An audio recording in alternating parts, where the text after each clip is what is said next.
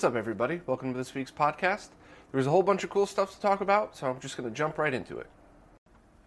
Retro Access has just announced a new line of cables they're calling FortiFlex, which are going to be fully shielded cables, but not the 75 ohm coax that they were making. And to be honest, in most cases, you probably wouldn't see a difference between fully shielded and coax anyway. Um, but this one's focused on functionality as opposed to squeezing every ounce of performance out of it. And I love both of those things. Um, this one right now offers both the Saturn and Genesis 2 cable in right angle adapters, which is something that is really important for things like the CDX or the Genesis 3. And while people like to mock the Genesis 3, it's freaking awesome with the triple bypass in it. So, you know, as you can see here, this is one of their 75 ohm coax cables. It's kind of I mean, you need a lot of space on the side. It kind of defeats the purpose of having a small little unit like this. So having a right angle adapter would be really helpful. Uh, so I ordered both one of their pigtail adapters that they're offering, um, as well as an actual Genesis 2 cable and I'll be able to test this thing out. But I mean, if it's like all the other retro access cables of the past few years, I'm sure it'll be fine.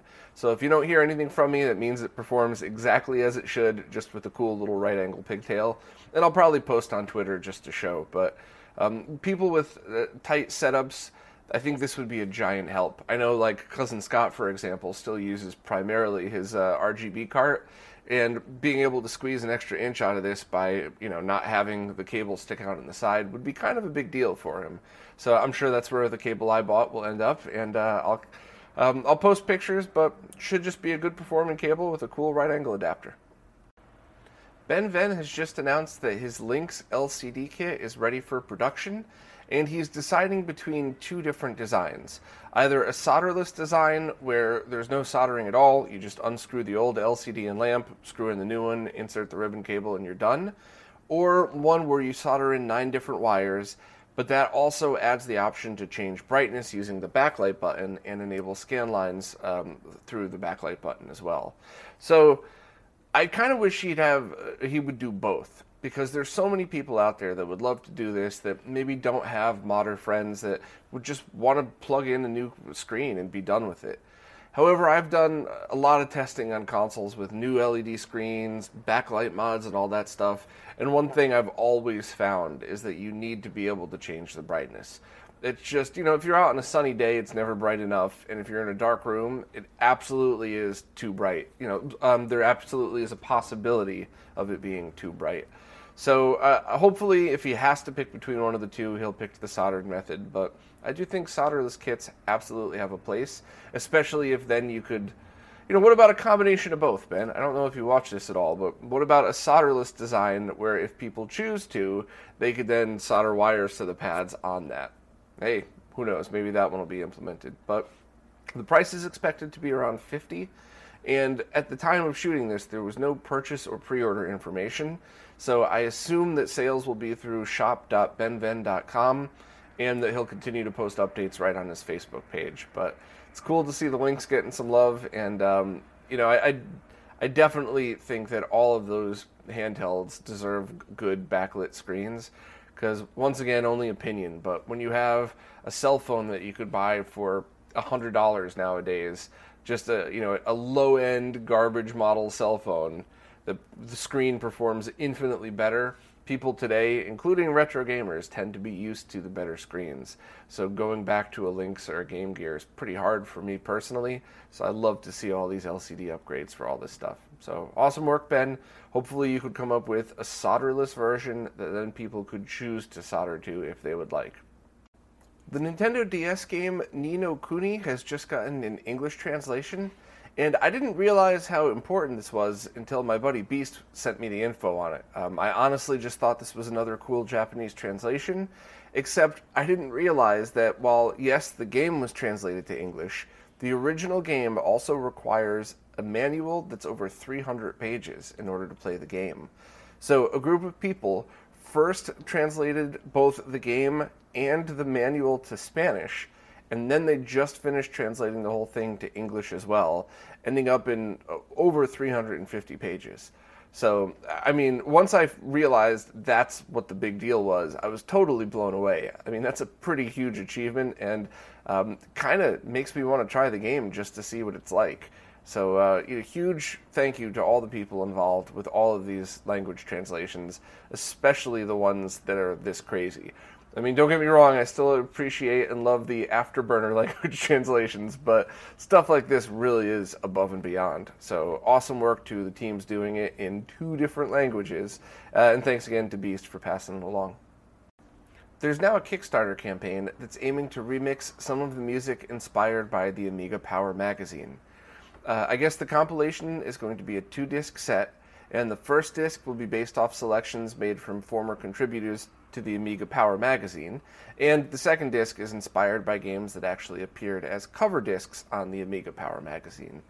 So it's uh, it seems to be a pretty neat compilation with some tracks being remixed by the original authors and others by different musicians. But it seems to have just started, and it looks like it's three quarters of the way funded. So uh, if you're into Amiga music and want to hear something different and cool, give this one a check out. Uh, check this one out and see what you think. Pre-orders on the Sega Genesis Mini are now open in all regions.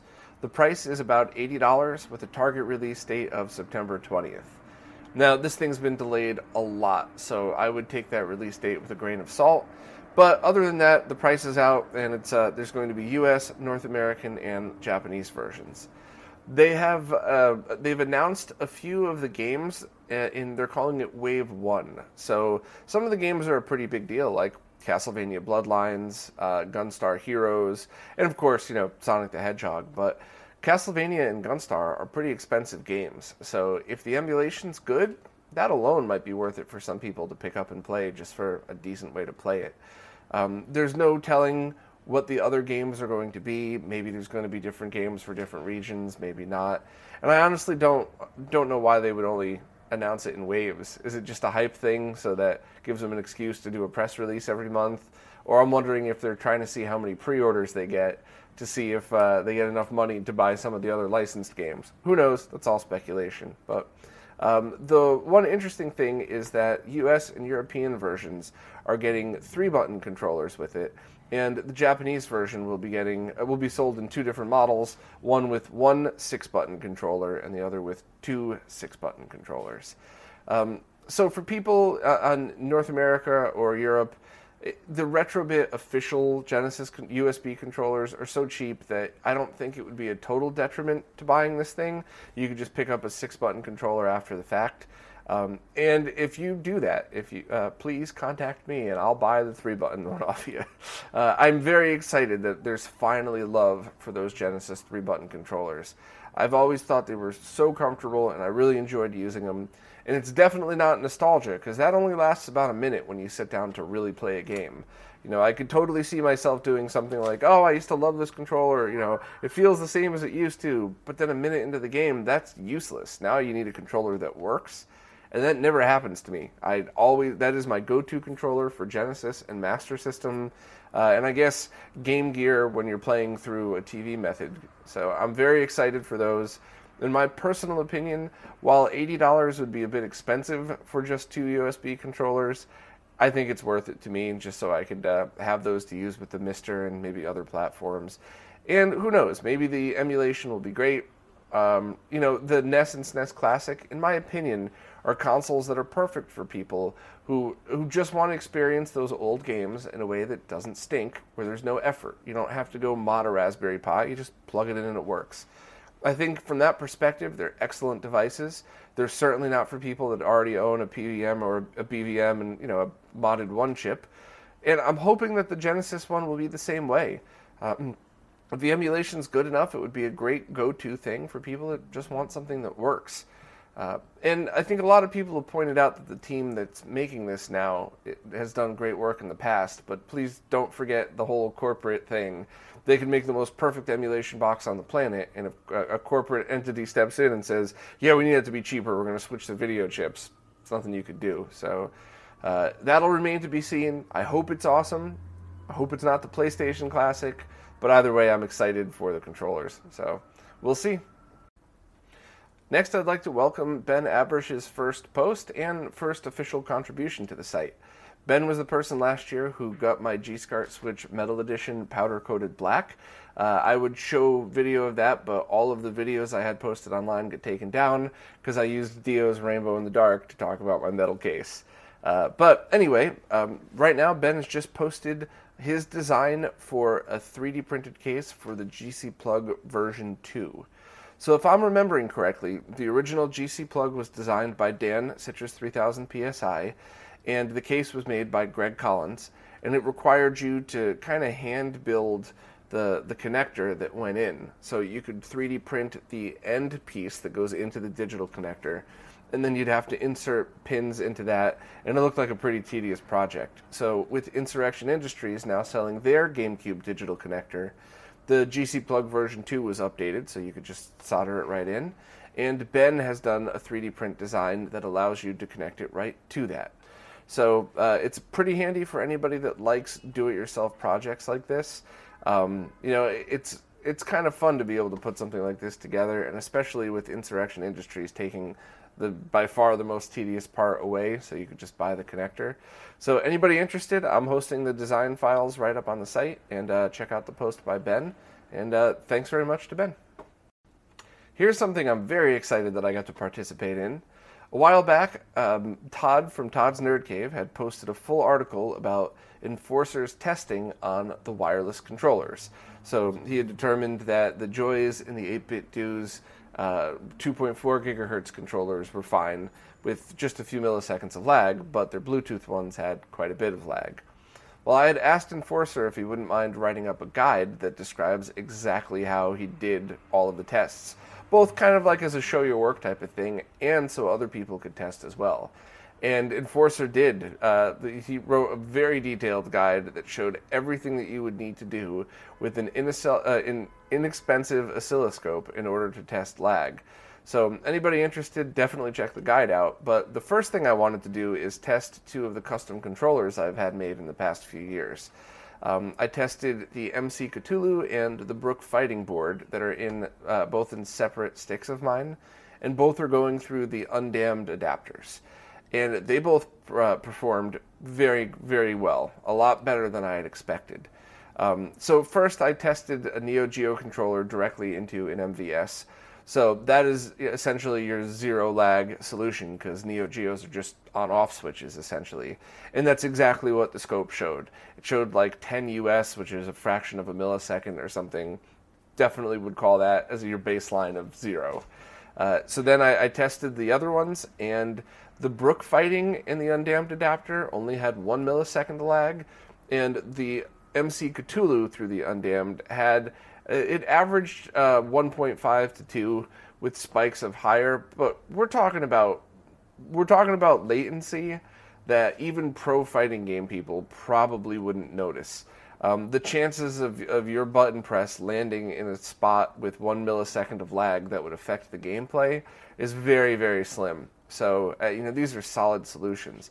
Now, I will point out, of course, that um, this is the total solution here. So, using the MC Cthulhu with a different output, um, or using just undamned with a, with a, a different USB controller per se, that might have different results. And this is the first time that I've tested all of this stuff. So while I did check my work, send it to Enforcer to make sure I was testing right, it's still a pretty cool baseline to go by. So um, I believe Undamned does some pretty crazy magic with his that uh, overclocks the MC Cthulhu to allow for things like this. But overall, the combinations that I tested seem great. If you have a slightly different co- uh, combination of anything, please test yourself. And one thing that I was definitely interested in is both the Brook Fighting and the MC Cthulhu have pass through. So, unless I'm not understanding this correctly, because I'm by no means a controller expert, you hook up the uh, you know all of your buttons to these boards, and then they have their processing on it that go out through the usually an RJ45 or a USB jack. But there's also pass-through terminals on there, and uh, you could use it when that board isn't even powered up. So on the Brook fighting board, the pass through worked perfect. It was the same, you know, zero-ish lag as just a single button push. Uh, but I was getting weird results on the MC Cthulhu, which could very well have been the way I was testing. Once again, it's my first time doing it. Um, it was pretty easy once you get used to it, but maybe I bumped a button. So I have to retest the MC Cthulhu's pass through. Uh, but for now, uh, the Brook fighting was very impressive. So uh, anybody that's interested in this stuff, if you would like, I'll gladly do a follow up. There's a few people out there that are always doing amazing lag tests and doing uh, using different methods.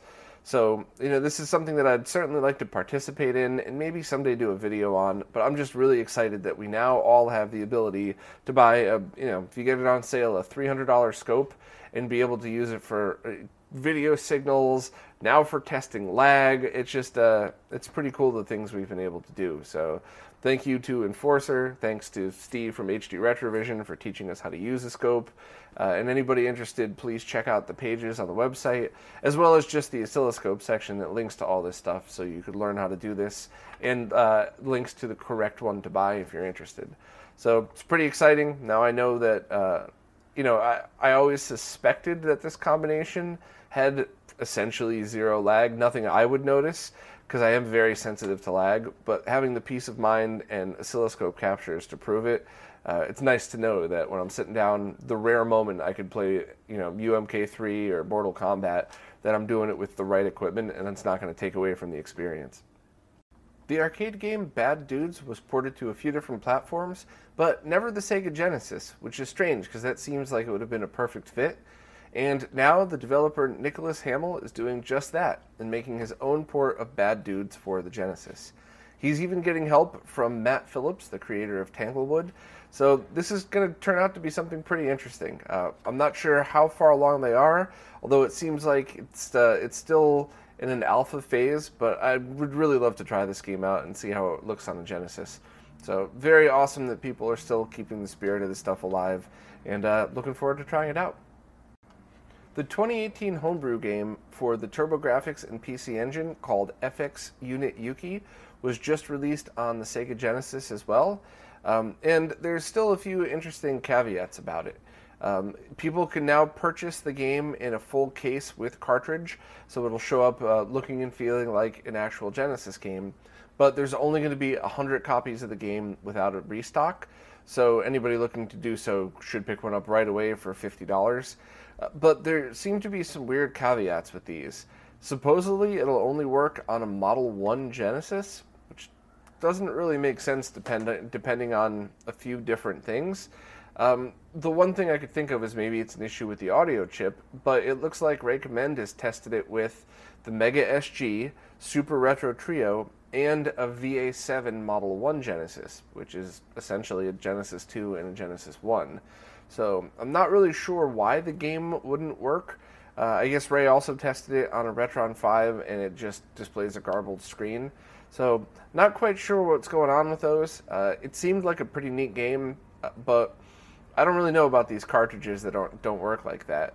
I'm not sure if it's um, if it's something where a ROM on a ROM cart would work in all consoles and it's just this particular cartridge, but I'm not really sure.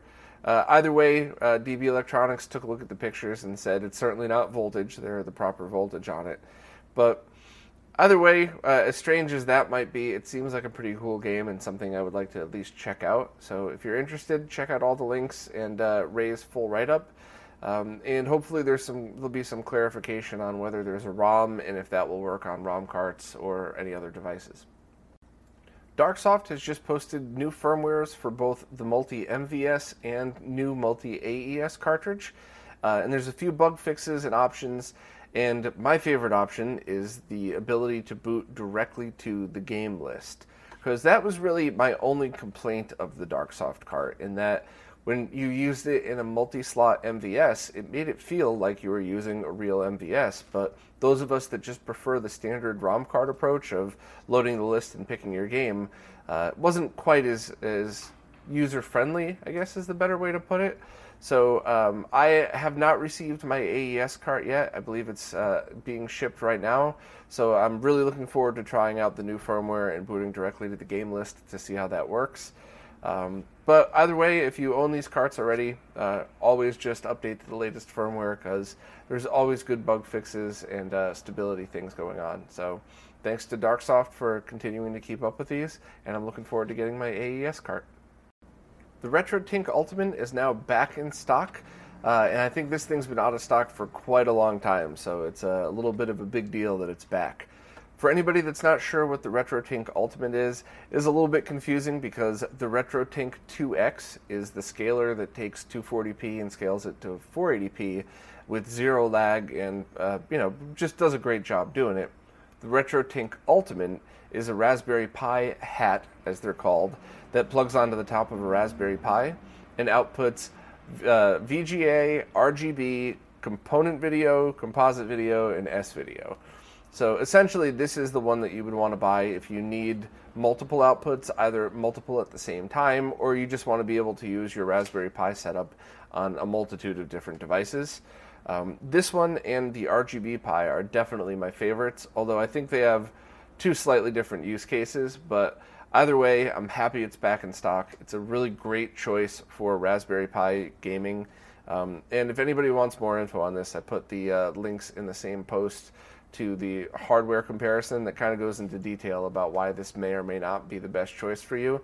But my personal opinion, which has not changed in quite a long time, over a year now, the RetroTink Ultimate and RGB Pi are the go tos for Raspberry Pi gaming.